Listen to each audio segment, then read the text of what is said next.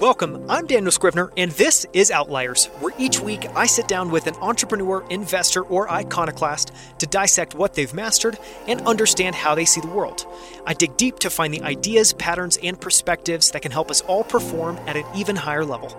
And today we're incredibly lucky to have Simon Mikhailovich on the show for our third masterclass episode, this time all about gold. And when it comes to gold, there's no one better than Simon.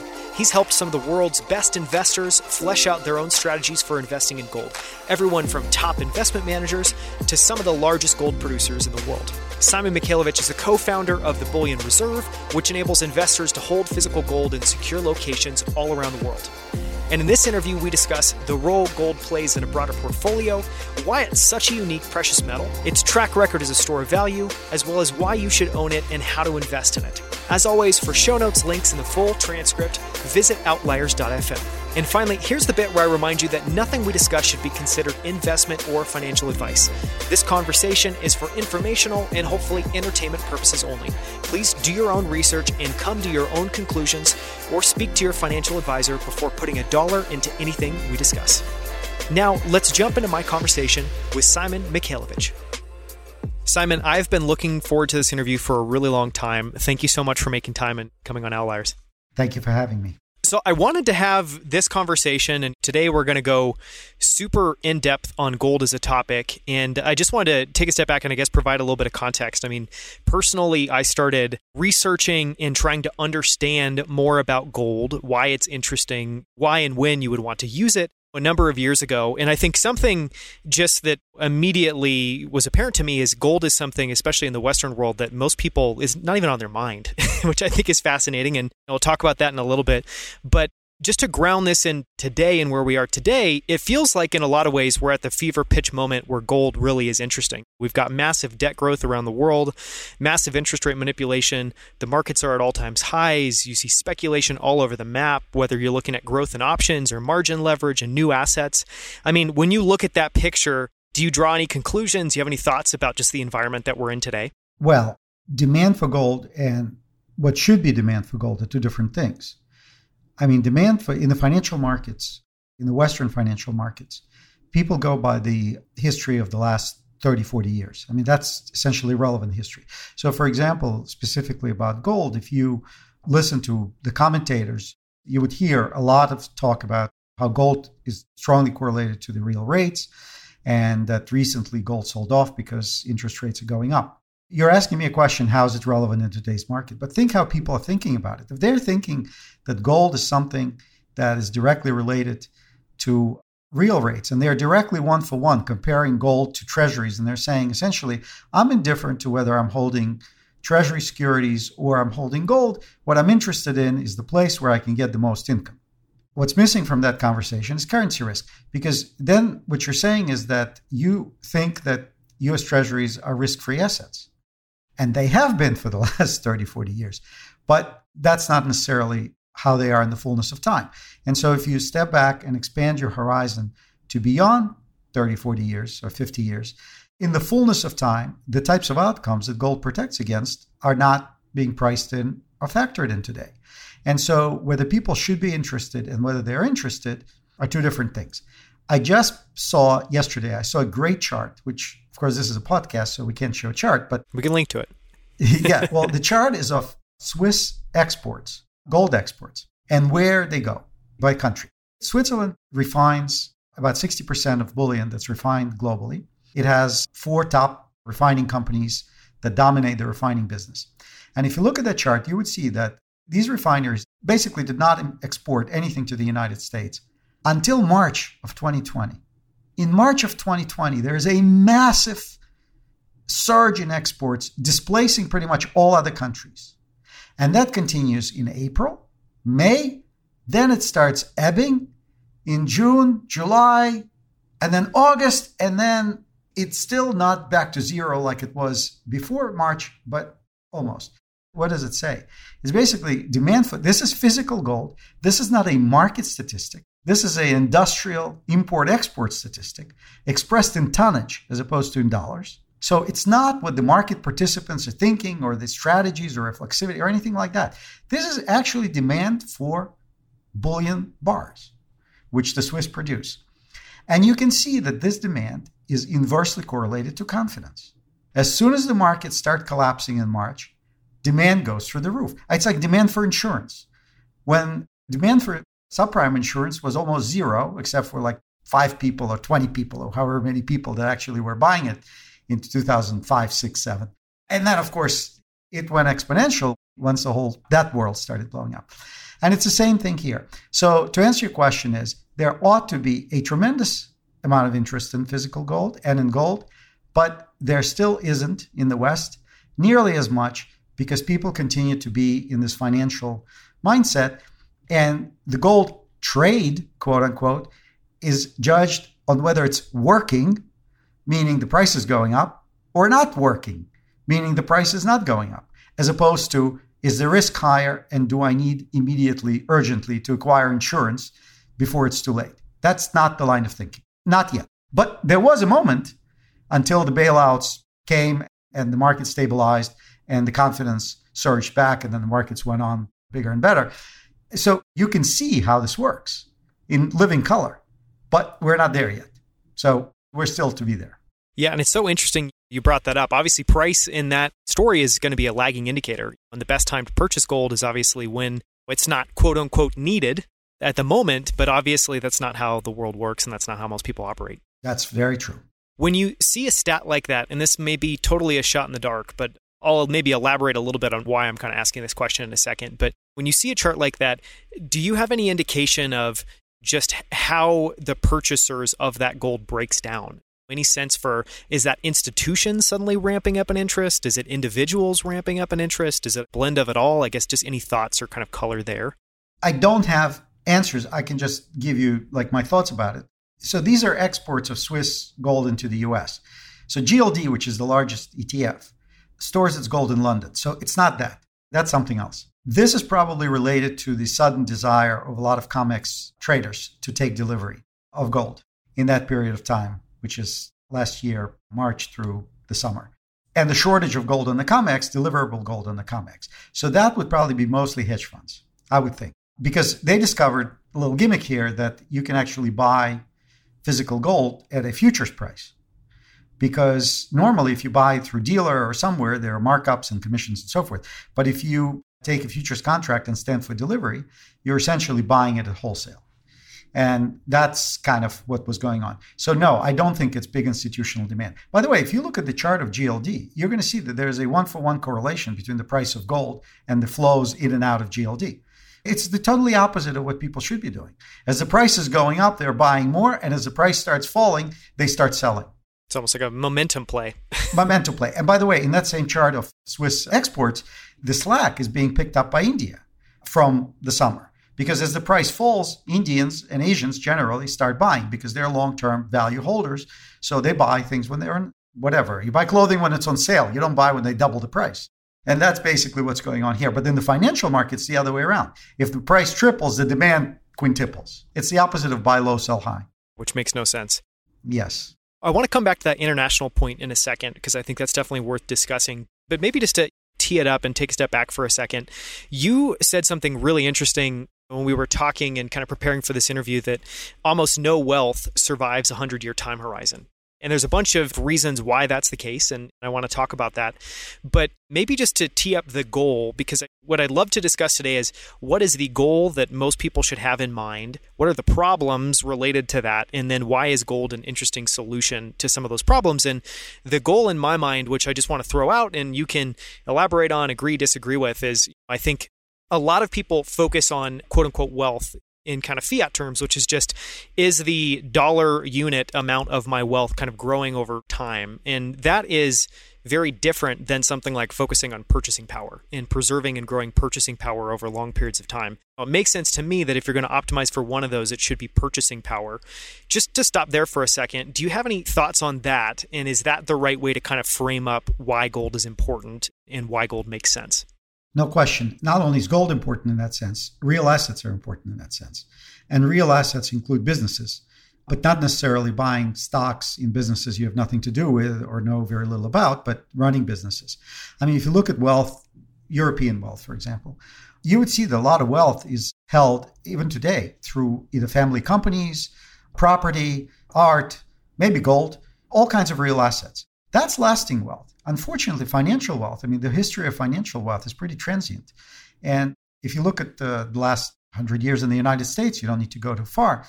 Well, other than the big names like the Ford Foundation and the Carnegie and whatever, I mean, virtually no wealth has survived for 100 years. Because if you just dial back to, say, 100 years ago, I don't know, World War One, I mean, pretty much you can place yourself in any country. Of course, in the US and UK, you would have done better, but you can place yourself, whether it's Spain or Germany or whatever European country you want to be in, and even in the United States. I mean, what have you been through? You've been through the Great Depression, the Roaring Twenties, that's the US Roaring Twenties. If you were in Italy, that was Mussolini. And if you were in Germany, that was hyperinflation. They were not so roaring, those 20s. So a lot of wealth got wiped out there. Then, of course, there were the 30s. Here, there was a Great Depression. There was Hitler and whatever happened in World War II. Hyperinflations in most currencies, destruction of companies, properties. But we don't think of that. Most of the thinking is post World War II. And post World War II, while there have been tremendous amount of wealth destruction in peripheries, so the collapse of the Soviet Union, everybody lost everything except for a few people who made a lot of money by buying real assets. Argentina, Brazil, Turkey this week. I mean, on Monday, Turkish lira dropped 20% in a day. And today. President Erdogan is calling on patriotism of the Turks to sell their gold for lira to support the currency and to buy Turkish financial assets.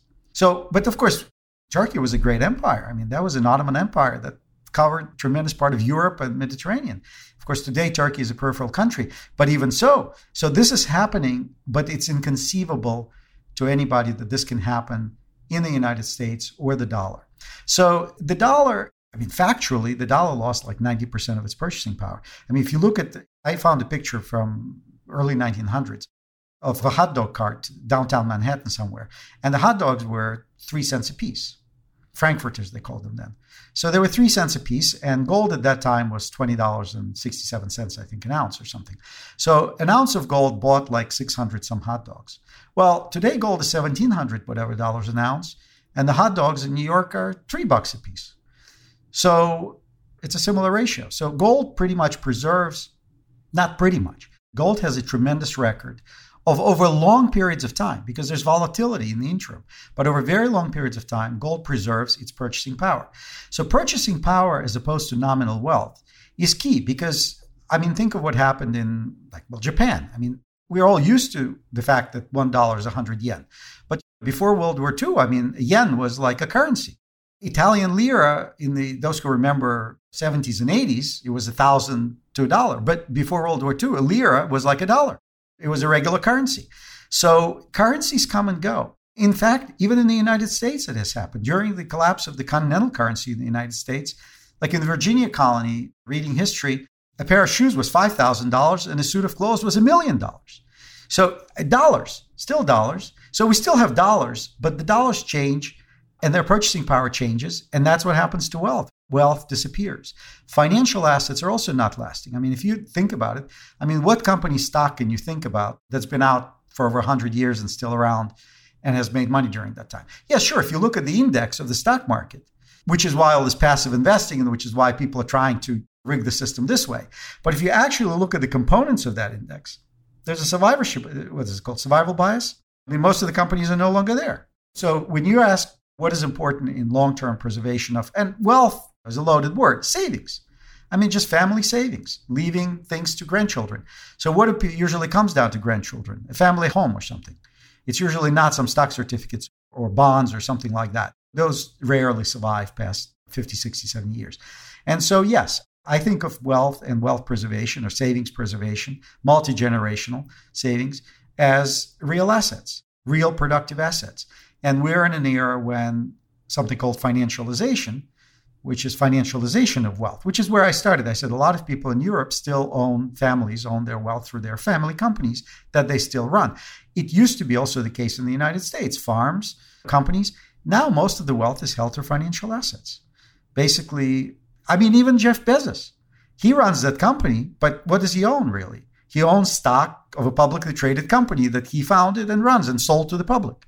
That's how he's rich. It's not like he actually controls that company and can do whatever he wants with it and can leave it to his children. I mean, no. It's a public company and has all other kinds of influences on it. So, yes, I think financial assets have a poor record of surviving long term and preserving their purchasing power. And the reason the only thing matters is purchasing power, because ultimately, what do you care if you have a thousand lira or a million lira or or whatever the units are? I mean, if it buys, I mean, look at even Bitcoin. I mean, there's fifty-five thousand per one dollar.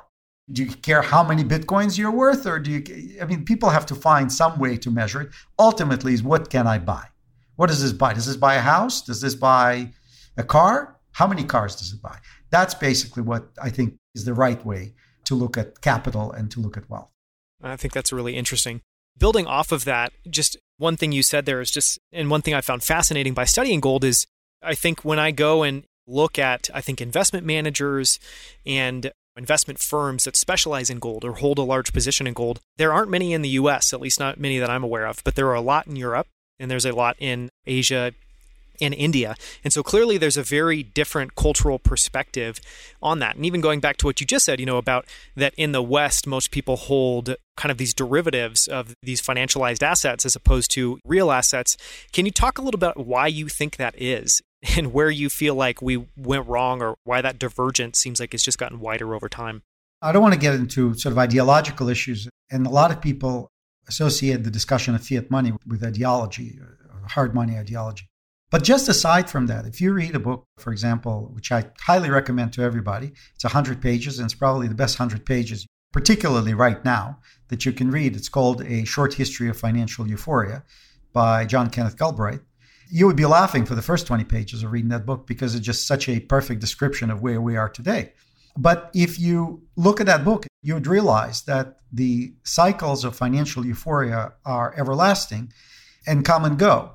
And so when you think of how to compare what's going on right now to how things have been throughout history, I mean, we're in an acute moment of time. It's acute because for the first time ever, the world is on a fiat money standard, which simply means, without any ideologies, that elasticity means supply and demand and availability of money and credit that have forever been highly restricted and limited by scarce resources have suddenly stopped being scarce.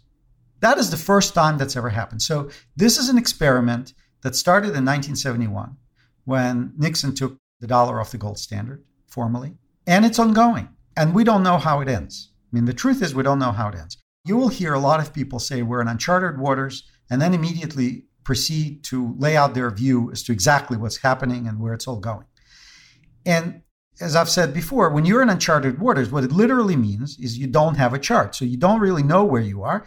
And therefore, you may think you know where you're going, but you don't really know where you're going because there's no chart to show what's ahead of you or what's to the side of you or what's even behind you. So you're in uncharted waters. And I think it's very important. And that goes back to gold. It goes back to sort of anchoring in trying to anchor in this world.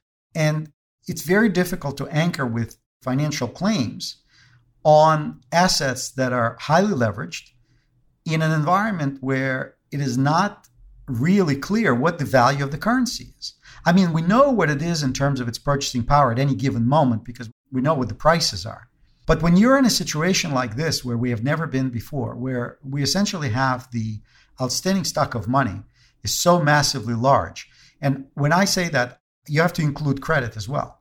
Nobody even knows how much credit is out there. It's incredible. So when you're in that type of a situation, it's very difficult to say what anything should be worth, what anything is worth, and what anything will be worth, maybe literally the next minute, because we're so untethered from reality in this sense. And so, again, this is not an ideological statement, it's an observation. I'm not an advocate of hard money. I'm not saying that fiat money is the root of all evil. What I am saying is that free markets have a role of excising excess. And when free markets are disabled and are not able to do that, then excess continues to the point where it's hard to tell how excessive it is. But by all historical measures, interest rates are at 5,000 year lows, which just using financial math translates into asset values being at 5,000 year highs. And so, in a world that's up to now has been mean reverting, I mean, that should suggest somebody that maybe it's time to step back and think about it. What if I'm wrong? What if all of this is wrong? Now, the real world isn't wrong, but what if these financial markets are wrong? What if the currency is wrong? What if this government is wrong in its policies? I mean, all of these things are possible. And I think not giving them serious consideration, which I don't think people are, well, some people are beginning to, but professionals in the financial markets are not. I think that's dangerous. How do you, I mean, even just that stat that you shared there of we're literally at a moment in time where we're a 5,000 year outlier, which is an incredible stat. And, you know, even you were talking a little bit about just where we are. And I would imagine whether you're looking at debt, whether you're looking at money that's been printed and in circulation, that we're technically off the charts. And clearly, it just feels like even just over the last year, there's been a bunch of things that have pushed us and enabled us to get even further detached from reality. Do you have any perspective on where this goes? Like, clearly, there has to be a moment where there is a reset, and where there is that reversion to the mean. I guess your thoughts on how that may show up, when that might come, even just directionally or philosophically. Well, there are only three ways to get out of debt. I mean, you either pay it back, which I don't think is in the cards because I think the outstanding stock of debt far exceeds the real cash flows that can be produced to service and retire it at normal interest rates. I mean, at not suppressed interest rates. And the only other two possibilities is either you inflate the money away. So the nominal debts are paid in real value, which is materially less than what the nominal value suggests, or you default and you repudiate the debts. Now, all of that has happened through history, meaning both of those outcomes. Clearly, the government right now, governments around the world are trying to inflate away. They're trying to implement financial repression. So, this is an attempt to inflate away steadily by capping interest rates while allowing inflation to run high. So, essentially, expropriating savers by disabling or by making it almost impossible for them to achieve returns, to access the kinds of assets that can achieve returns that would protect their capital from destruction by inflation. So, for example, I mean, very easy regulation that requires, say, pension funds and public managers and mutual funds to hold a certain percentage of treasury securities or something like that. And treasury securities are yielding negative real return. Which is insane in and of itself. so, yeah, exactly. So, there you go. And in fact, the vast majority of assets is held through institutional asset managers. So, it's not like they have to forbid investing in Bitcoin or something like that. They can just do it through public pensions and because that's where most of the assets are. Public pensions mutual funds sec regulated managers and so forth. And there you go. So that's financial repression or debt repudiation which is deflation which nobody wants. But that has happened before in the united states. Us states in the 19th century repudiated their debt. And in fact were indignant as to how the foreigners were stupid enough to lend them so imprudently this money that clearly they could never pay back. So when you ask me like what is going to happen I don't know what is going to happen, and I don't know when it's going to happen. What I think we know from history is what the implications would be and what can protect you and what can't protect you. So the implications are loss of real purchasing power by financial claims. I mean, that's really what it is.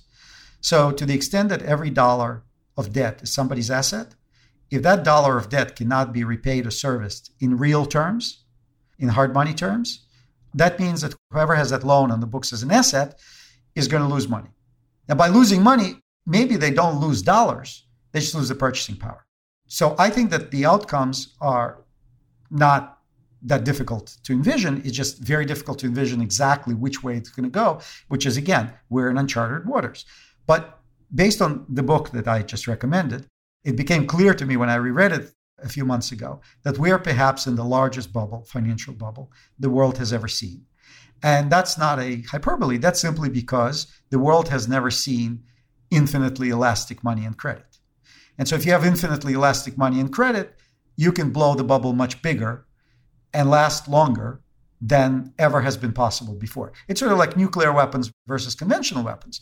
I mean, they destroy, they just destroy at a lot bigger scale because it's new technology. It's the same thing here. It's new technology and it can destroy on a much bigger scale. But nothing that's going on is new in substance. It's just all new in form, but it's not new in substance. One thing I was looking at, the South Sea bubble of the 1720 in England, we're observing this SPAC phenomenon today, where the issuance of SPACs, that's the other chart we can't show, but would be nice to see. I don't know what it was, it was a few billion dollars every quarter.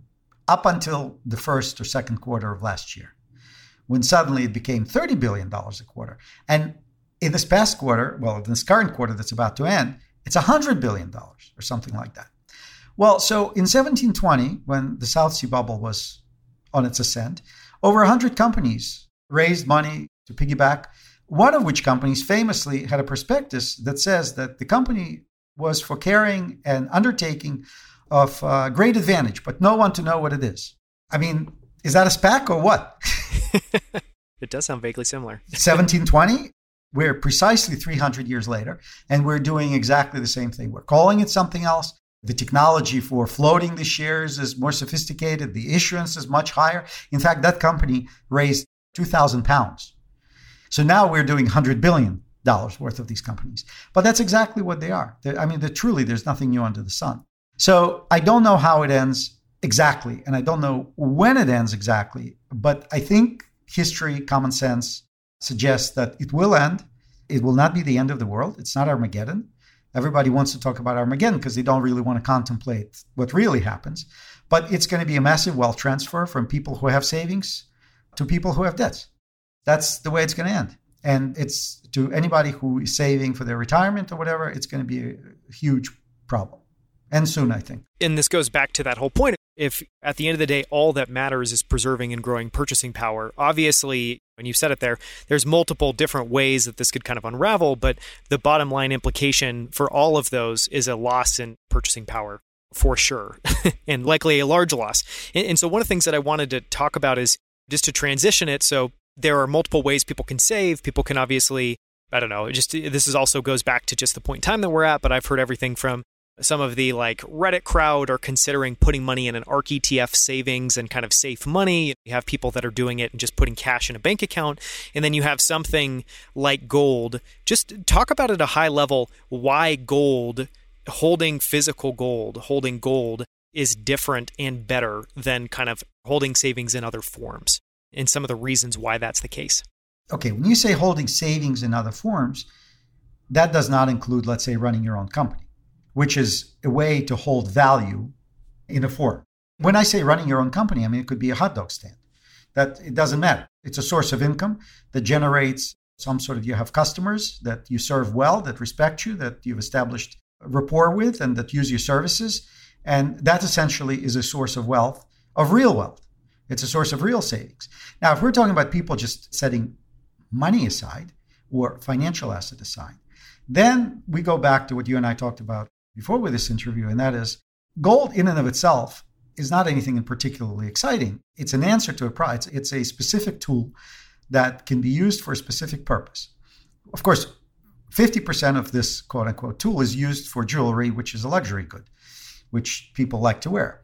But in terms of savings, it simply is the only liquid financial asset that has three attributes, which I believe these attributes are compromised in the current financial system. So the main attribute is independence. Gold is independent, it's a physical good, it's not a promise. All financial assets ultimately are promises to perform something or to give something. To the extent that equity securities are not exactly promises but claims on productive assets, they're heavily intermediated. The company can be in debt, the company can be poorly managed, the company could be fraudulent. I mean, there are a lot of different things that can happen between the claim that you hold and the real value that supposedly underlies that claim. So it's the only financial asset that's independent from the financial system. It's physical, it's the only physical financial asset. It's the only tangible financial asset. Therefore, it does not depend on the banking system. It does not depend on the SWIFT or whatever networks. Is the only cyber immune financial asset. That's the other thing. We live in the digitized world. So not only are cryptocurrencies digital, but all financial assets are digital. And they have different risks and different things about them. But cyber risk is real. It's actually the number one risk as identified by the US Defense Department and the Homeland Security Department as the number one strategic threat facing the United States is cyber risk. So it's the only cyber immune uh, financial asset. It's the only liquid financial asset that's independent from the financial system, and that's not a promise. It is lasting. Its molecular structure is unique and it's really literally indestructible, which is not true about financial assets in general. They're very much destructible under different circumstances and scenarios. And it's scarce. I mean, it's really scarce. And the scarcity is absolute. In other words, there's only one kind of gold. There could be no other kind of security similar to gold or an asset similar to gold. There's only one gold, and we know how much there is of it, and we know where it is pretty much. And it's all above ground and it all exists. So you have a scarce, lasting, and independent financial asset, which are unique attributes, which is why gold represents sort of insurance, because demand for that. I mean, if you think of what I just said, it's a counterparty free instrument. So, when do people want a counterparty free liquid instrument? The only time they really want it is when they have a problem with counterparties. If you don't believe in fires, I mean, why would you want fire insurance? If you think counterparties are fine, why would you want gold? But now, if you suddenly think that maybe there's a Lehman Brothers on the other side of you, or a company that's about to become Lehman Brothers on the other side of you, well, then suddenly your desire for some instrument that doesn't have the risk of that type of a counterparty is higher. That's why gold is insurance, because it's dynamic. These properties that I've just described create demand at times when confidence in conventional assets fails. And that's when you want insurance. Otherwise, yeah, it doesn't produce income and it's not very interesting to sit on it. But the reason people own insurance is because it protects them from losses they can't afford.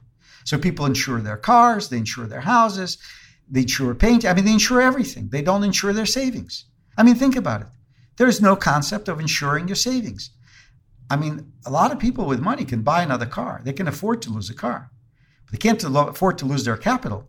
So the one thing that's absolutely irreplaceable, which is capital, particularly as you get older. I mean, of course, if like at your age, it's easier to do that than at my age.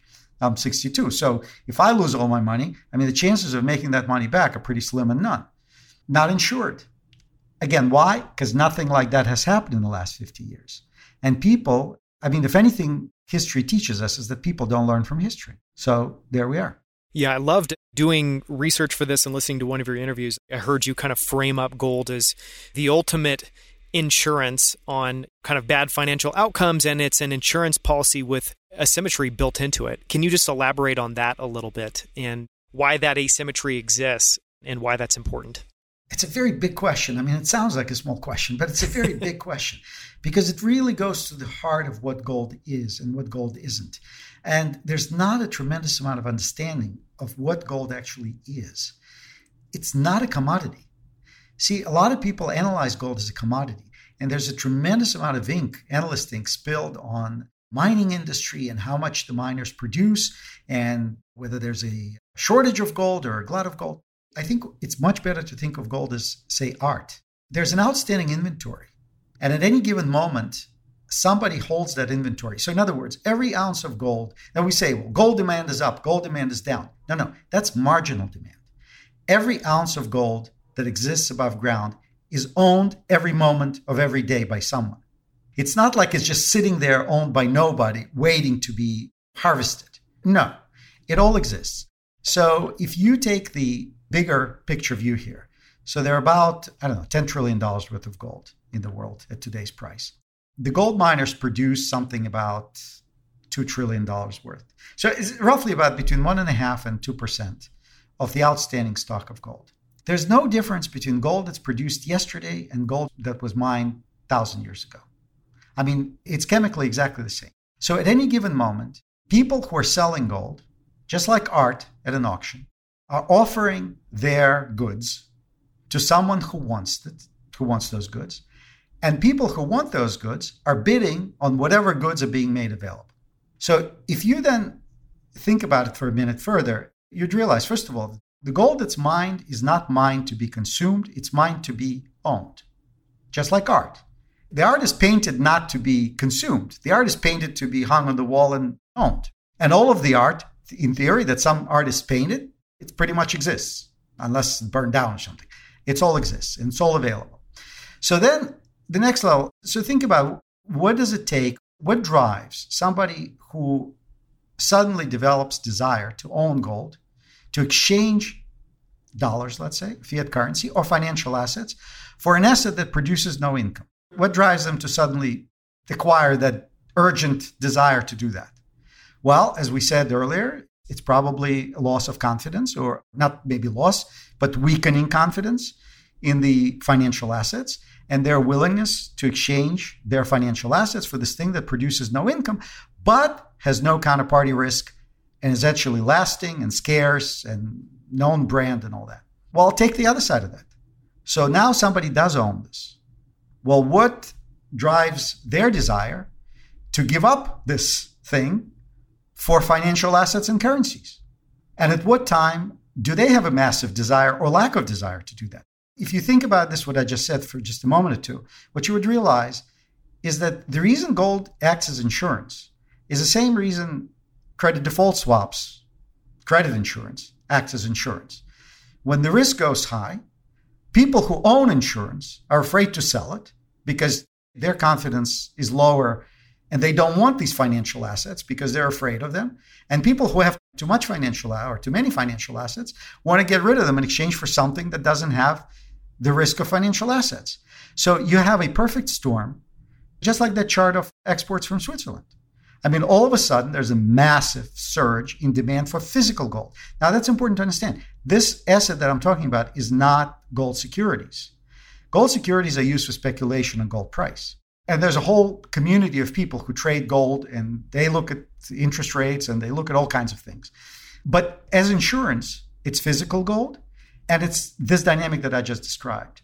And because mining only produces 1.5%, so you can say that in any 12 month window, the supply of available gold accounts for 90, what is it, 8.5% of theoretically available inventory, and only 1.5% is definitely for sale, which is the miners. So the miners would definitely sell their production because they need money to operate the mines. So at any given year, only the mining production is definitely for sale. Everything else is definitely is not definitely for sale. It's for sale for the right price and under the right circumstances. And so that's what drives this asymmetry of gold because the moment when demand for gold is at its highest, that's when supply of gold is at its lowest. Yeah, and I think something like credit default swaps or thinking of it in insurance terms definitely makes sense. It's like a flood just happened. What does that do to the price of flood insurance? Obviously, it's going to go through the roof and be very difficult to get. And demand. That's right. All of a sudden, suddenly realizes they urgently need it. Now, of course, by the time the 100 year flood has already happened, the need for insurance is probably lower than it's been. So that's the financial part of owning gold as insurance. That's similar to the big short, except it's a big long. And of course, the big short was also a big long. I don't know if people know that, but the people who made money in the big short, they were not short anything, they were long insurance. They were long credit insurance and that insurance paid off when the underlying mortgage is defaulted.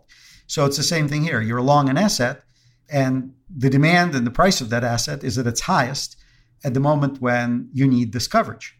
And that may be when you exit and buy something else. I mean, that's that everybody's trying to get rid of. Yeah, I want to dig into something that you said there because I feel like it's a common misconception or a misunderstanding. And that's kind of two parts. One is why is gold and just I know we've covered this a little bit that gold is not a commodity, but I think a lot of people when they think of gold, they immediately associate it with precious metals and then gold gets put right alongside silver and platinum. So I want to talk about that a little bit, why that doesn't make sense, why gold is kind of separate and distinct.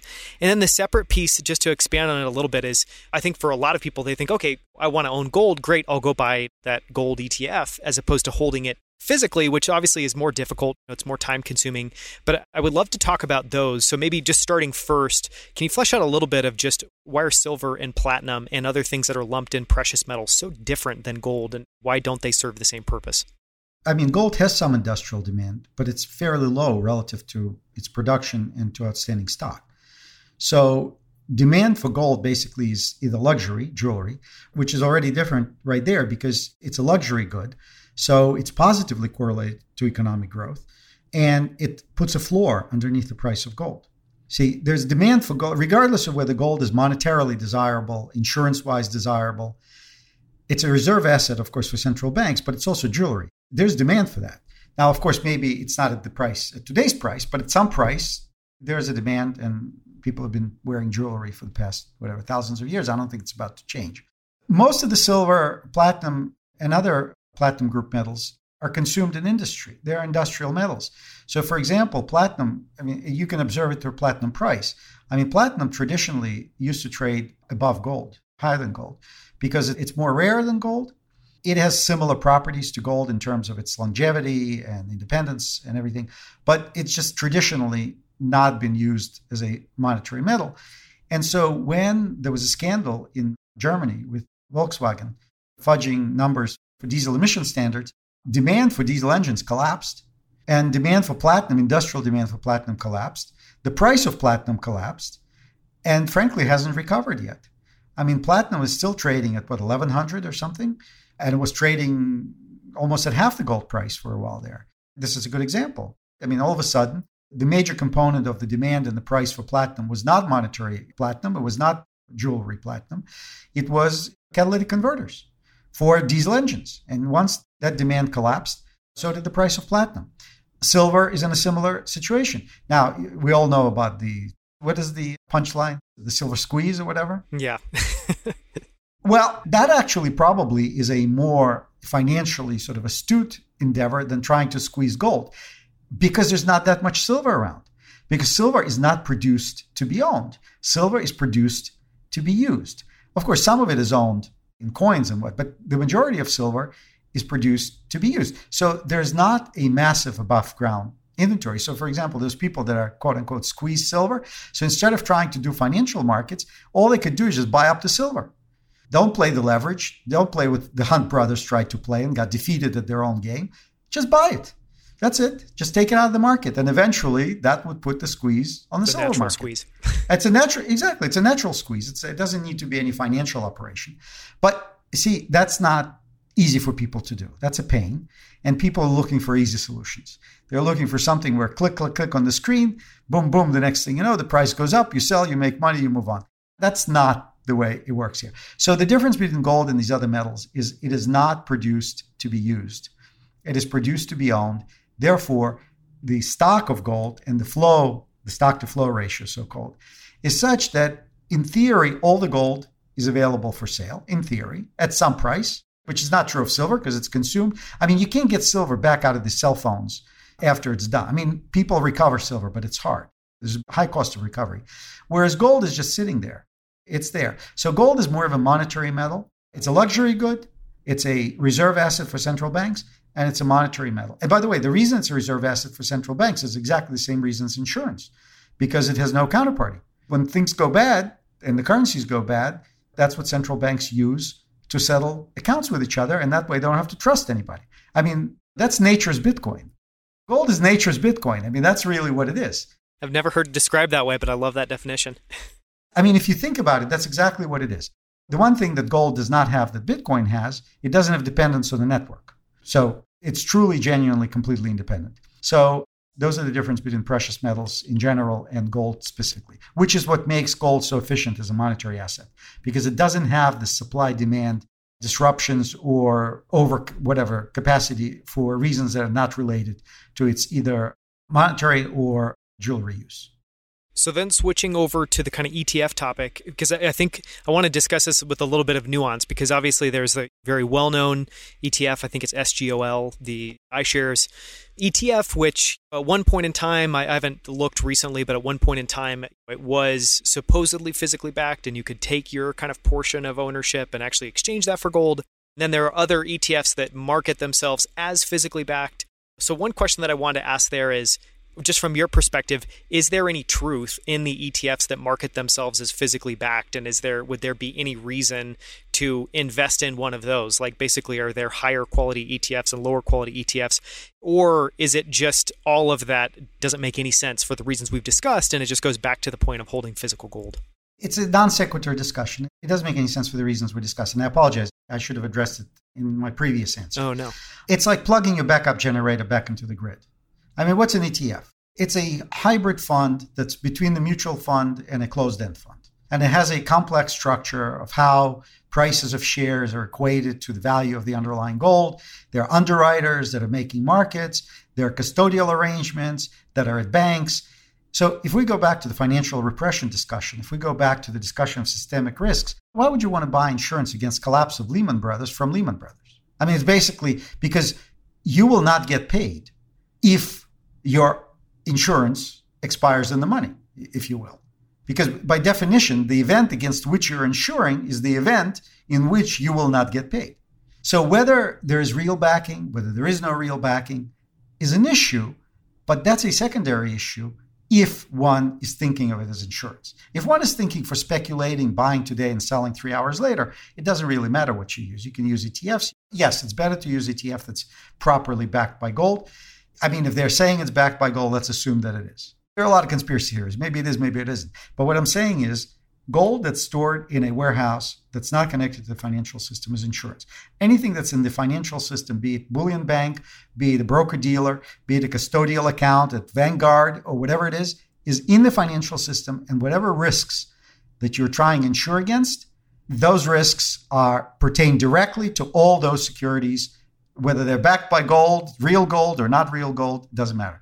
It pertains to all these things. So, just like I said in the beginning, you don't plug in your backup generator into the grid. You don't get insurance against financial calamity in financial markets. I mean, you just don't.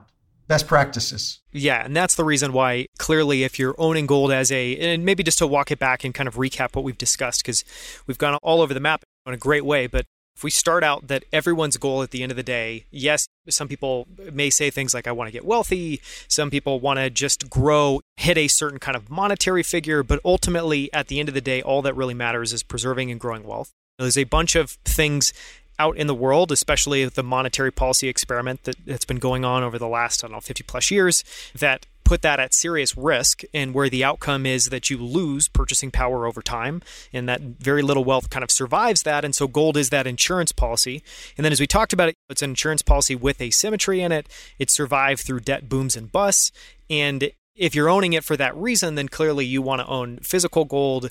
You don't want to own precious metals. And you want to have that because at the end of the day, there's no impairment risk or counterparty risk. Is that kind of articulating that, pulling that all together? In a way that makes sense. Yes. And you know what? Thank you for saying this last thing the impairment risk. That's key. Not only is this an asset that doesn't have a counterparty, it doesn't have impairment risk. In other words, an ounce of gold is an ounce of gold is an ounce of gold is an ounce of gold. It's not going to default on its obligations. So not only is it not a promise of somebody, it itself is just a thing. And so it cannot get impaired in a way that a stock or a bond or a promise can get impaired, meaning not only they don't do what they promise, but you can never recover. See, with gold, there's price volatility, but there's no impairment. So I think the issue that you touched on, which we haven't touched on, is making money versus preserving wealth. It's a lot easier to make money than it is to preserve it. I mean, you can see in the crypto markets, tremendous wealth has been created. So the question this is pretty new wealth. So the question is, how lasting is this wealth going to prove to be? There was tremendous wealth created in the internet boom in the 90s most of that did not persevere. I mean, some of it survived and became bigger and bigger than ever, some of the companies that we know, but most of it didn't. And so gold is really, it can be used as a speculative vehicle like anything else. I mean, you could speculate, you can make money in pork bellies. So we're not talking about that use of gold. Yes, of course, people can speculate in gold with leverage to create wealth. We're talking about preserving the wealth that has already been created. So physical gold, in the way that I'm describing it, is not for people who want to get rich. It's for people who want to save the purchasing power that they have already acquired. And yes, it is possible and likely that when bad things happen, and you're the only one or one of very few people who have preserved your purchasing power, while others have not, you have opportunities to create additional wealth by using your liquidity to buy assets at distressed prices because other people don't have liquidity and have to sell them. But that's the next leg of the strategy, if you will. The front leg of the strategy is to preserve purchasing power, and that can only be done through physical gold because it is the only medium that is free of counterparty risk, free of impairment risk, universally recognized, doesn't depend on anything, and whose demand or demand for which exponentially rises as confidence in financial assets and other alternatives declines. So basically, the inverse of trust.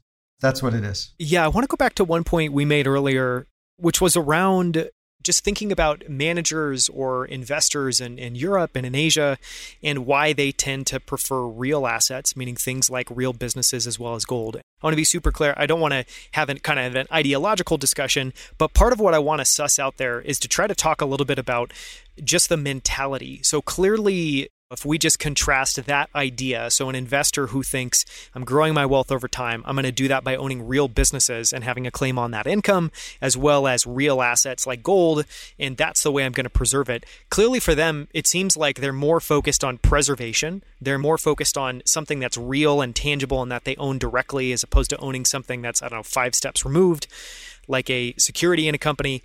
And that seems to be very different from people in the Western world who, to your point, they, they're focusing, they're very comfortable with financialized assets and they're very focused on appreciation versus preservation. I just would love to know your perspective on why that is the case.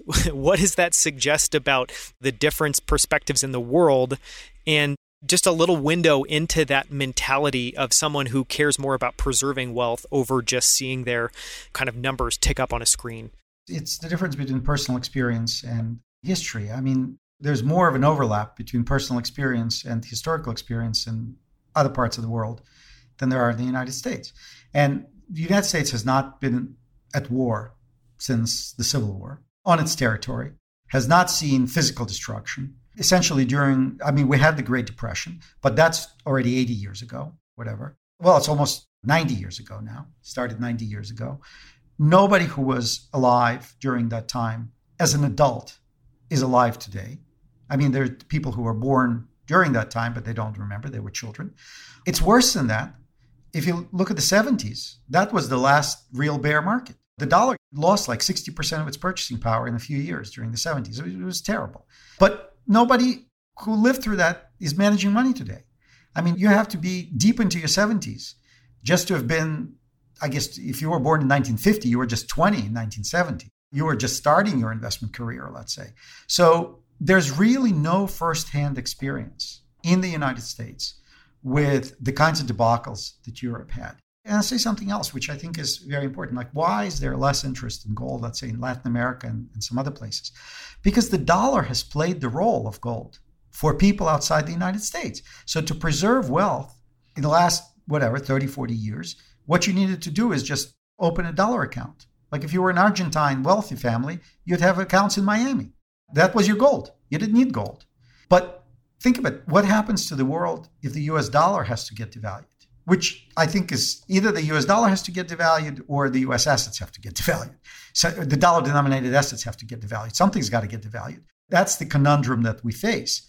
So, one of the great opportunities in gold is that it's underowned and underappreciated because there have been alternatives for it, which are now are coming into a problem. So, in the United States, there's a much less of a perception and experience that Americans have with the kinds of things that Europeans have had experience with. When generation after generation it gets drilled into you that every so many years your farm gets burned or your estate gets burned because either the Germans come through or the Germans come through or the Germans come through. That was three times, or Paris was occupied by Germans a few times in the 20th and 19th century, or the Russians come through and take everything away, or somebody. I mean, that's now I have a different perspective because I grew up in the Soviet Union and I left there when I was 19 basically with a suitcase and $100. So I have a much more acute sense of what expropriation looks like without Armageddon. It's personal Armageddon for somebody, but it's not like the world goes on, everything's fine. And so I'm more conscious of it. And that's what kind of got me interested in once I've been fortunate to have some savings to try to figure out how to protect them from the kinds of things that have happened in history before. But I think that's the difference with Americans. We have not had hard money since 1970s. Nobody remembers really what it was like. It's world money. The world has been very successful at essentially inflating itself into this bubble that we're in. By all historical measures, it is, but when you're inside it, you don't necessarily appreciate it. And so people have food on their table. They live, they can buy house, they can get credit. We've had disruptions from time to time, like 2020, 2008, 2000, every so many years but we haven't had a big reset. And I believe that it's coming. It probably will be a terrible thing, but it will be a positive for the long term. It has to happen because forest fires clear the brush. And that's the natural part of the, that's what the problem that we're facing is that we have deferred these forest fires for decades. And so instead of having small fires, we're going to have to have a big fire. But it's possible to survive it. if people think about it and take steps and don't take undue risks and triangulate as to what happened and read this book that I just recommended because there's nothing new under the sun. It's all happened before. But perhaps it's never happened on this scale because we have untethered ourselves and we're going to have to retether ourselves. And I don't see this as the end of the world. I mean, I see it as something that's natural that we have managed to defer for a very long time. And so that goes back to answer your question. So why aren't Americans aware of this?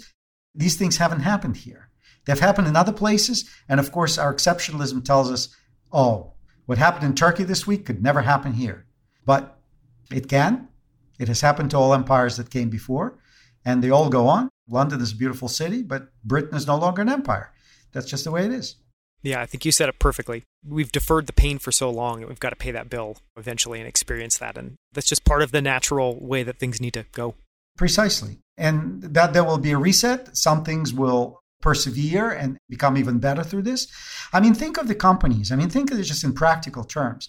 All this excess capacity, like we haven't had inflation, quote unquote, inflation in consumer goods because all this cheap money has enabled all these factories to be built in China, eh, wherever, this cheap labor producing all these things. So everybody's like, oh, gee, this is all great. But in the meantime, American workers that used to make these things, the median wage hasn't budged in 30, 40 years. So now, on top of the financial crisis, we have a political crisis, we have a social crisis, we have a geopolitical crisis, we have an economic crisis because the economy, the resources have not been directed into where they need to be directed. Now they're talking about infrastructure bills, building the roads, building the bridges.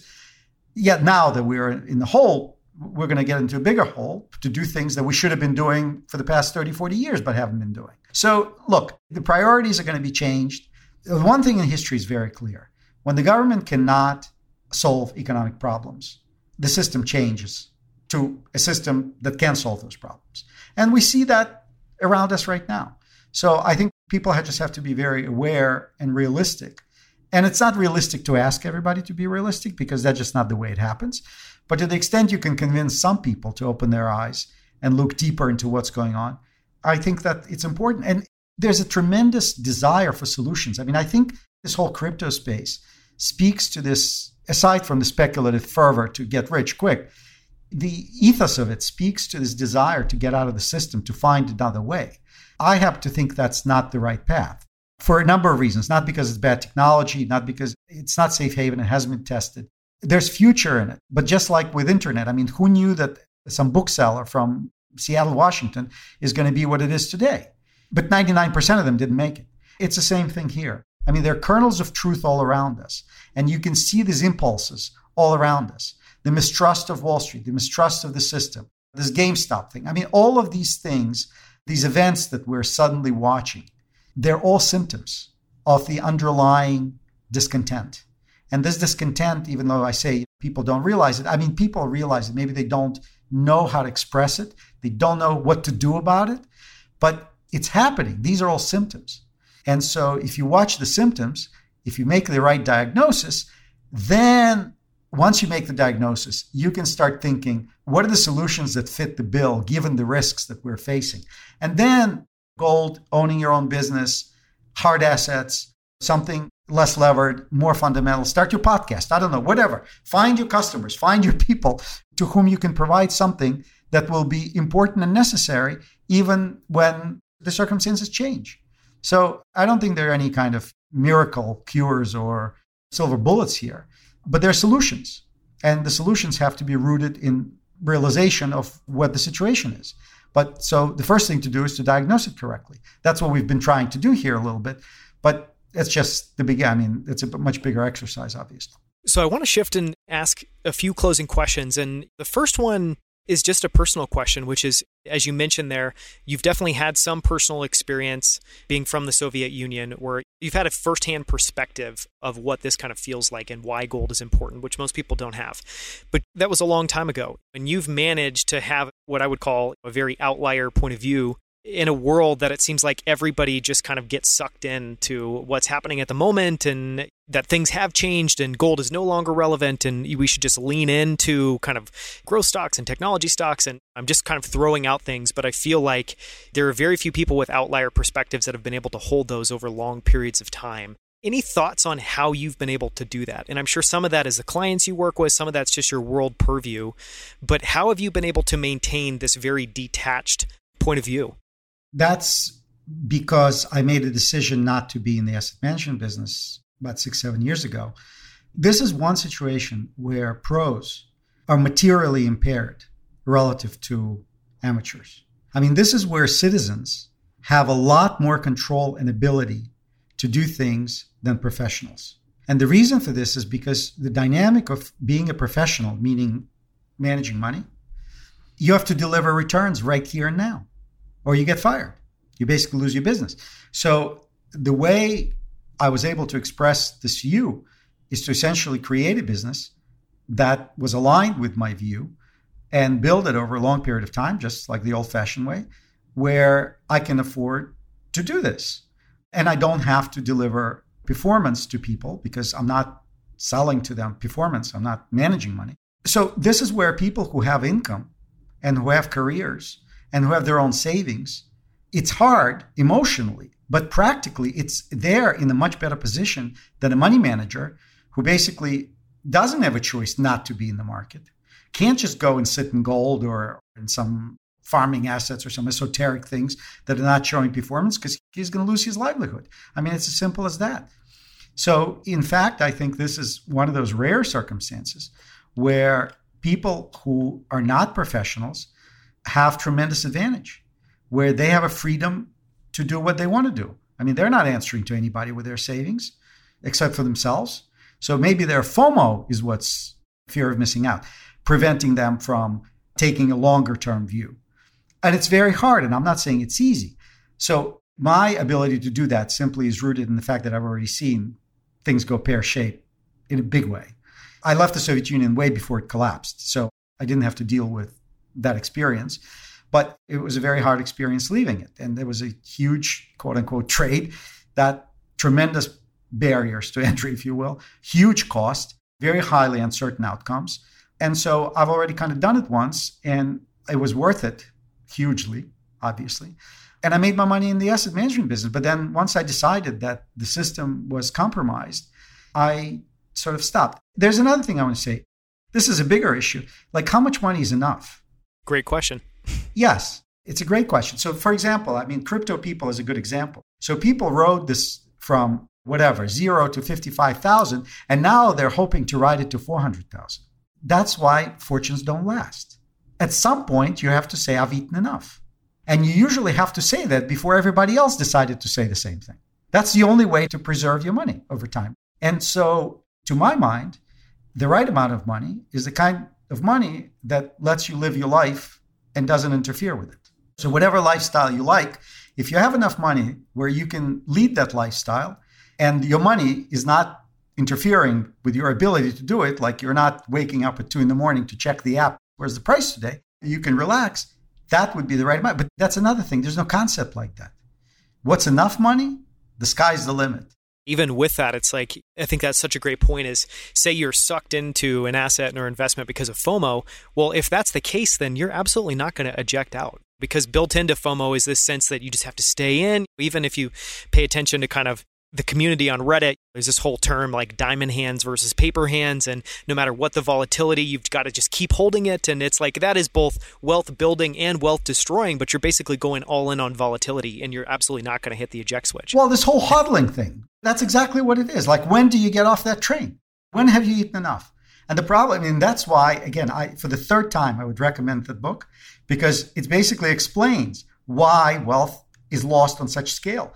FOMO. I mean, Galbraith didn't use those words, but that's basically what it is. It's almost impossible to exit early because it's not yet. It's not yet. I know, I know. We can get more. We can get more. And people who quadrupled, quintupled their money and got off further, oh my God, I could have made so much more. That's the problem. That's where the human nature interferes with our ability to sustain ourselves. So I think that this is the time to be, again, Warren Buffett said that the less prudent the people in conducting their affairs, the more prudent we should be in conducting our affairs. It's a great quote.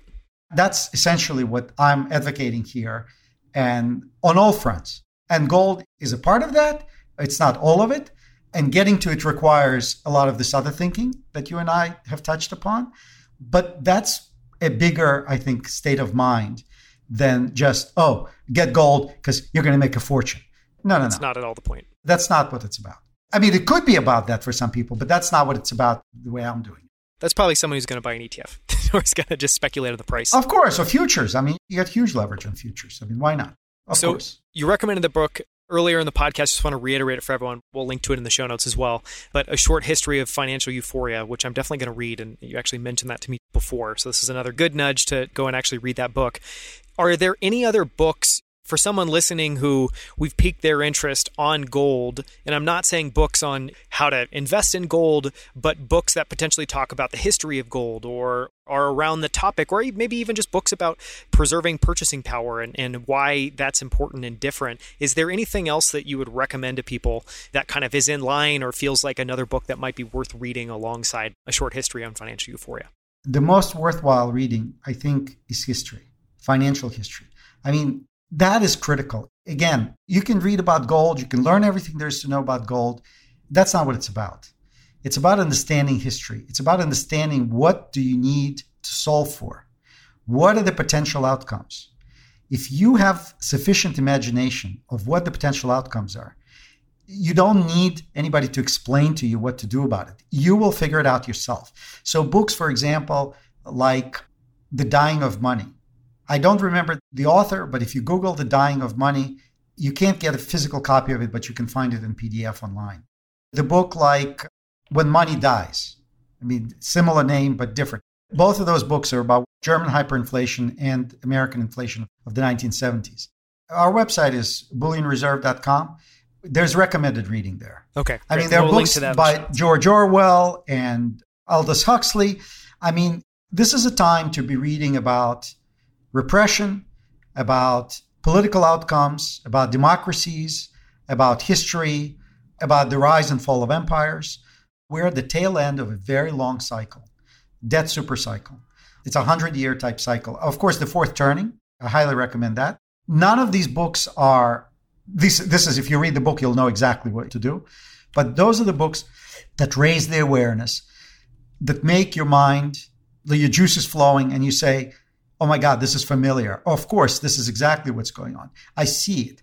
When you read precedents that's why i said you when you read galbraith's book like the first 20 pages you laugh. Because the description of how bubble works is like my god. He quotes this thing that i quoted you about this company that nobody's to know what it is. It's for carrying on an enterprise of great advantage, but no one is to know what it is. Sounds like a like the worst business proposal or business plan ever.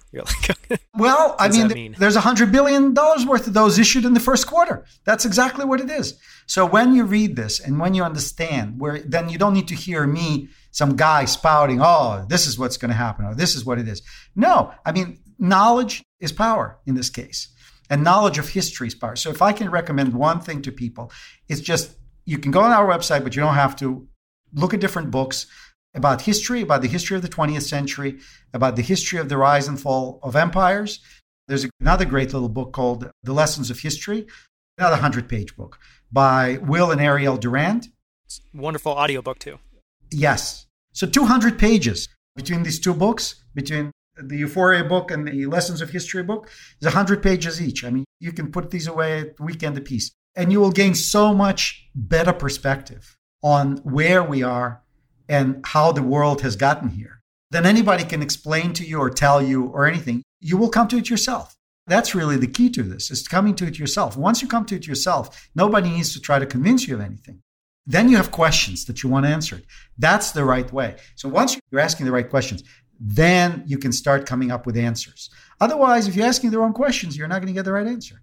No, I think it's a wonderful point. And just to further that, I feel like so one, these aren't books that I see regularly recommended, and I don't regularly hear that point. But I think there's so many people today who are just so fixated on technology and that everything is moving so fast, and I just need to kind of read and think about the future. And I think it's such a great point that we all have to counterbalance that by really having a sense for historical precedent and how things have worked over time and how things are likely to play out. In another book I would throw in alongside that, it's a book I'm obviously throwing out. You're not throwing it out, but it feels like it maybe lives in the same vein or is somewhat related as the Tao of Capital, just because it does talk a little bit about how money works in practical terms, how it works for someone that actually owns a business, and how that's different from someone that's speculating. And all of this feels very related. So thank you for those. The most important thing is that technology evolves, but people don't. That's the biggest lesson of history is that humans don't change. That's why every 20 years there's a financial euphoria because our instrumentalities change continuously. But we're still doing the same thing. Just because I'm sitting on my couch watching a show, it used to be somebody had to strap on sandals and put on a toga and walk maybe two miles to an amphitheater to see a play. Now they can sit in their underwear drinking beer on their couch. But what are they doing? They're doing exactly the same thing. They're just consuming it in a different way, but they're consuming the exact same thing. They're live people who are doing something on the screen. Otherwise, they would be on a stage. It's the same thing. They're very little of what, if you think about all these great technology, and what is Amazon? It's a Sears catalog. I mean, think about it. You go on some device, it used to be a book, now it's an electronic device, and you point this, that, and that, and next thing it shows up at your door. Well, what did Sears do 100 years ago? They did exactly the same thing. And that's true about a lot of different things. Information storage. Oh, now it's in the cloud? Well, there used to be a company. What was it? That company called the trucks were everywhere. They would come with shredders, ID, whatever, something. Iron Mountain. Iron Mountain. And they would take your piles of papers into some warehouse somewhere.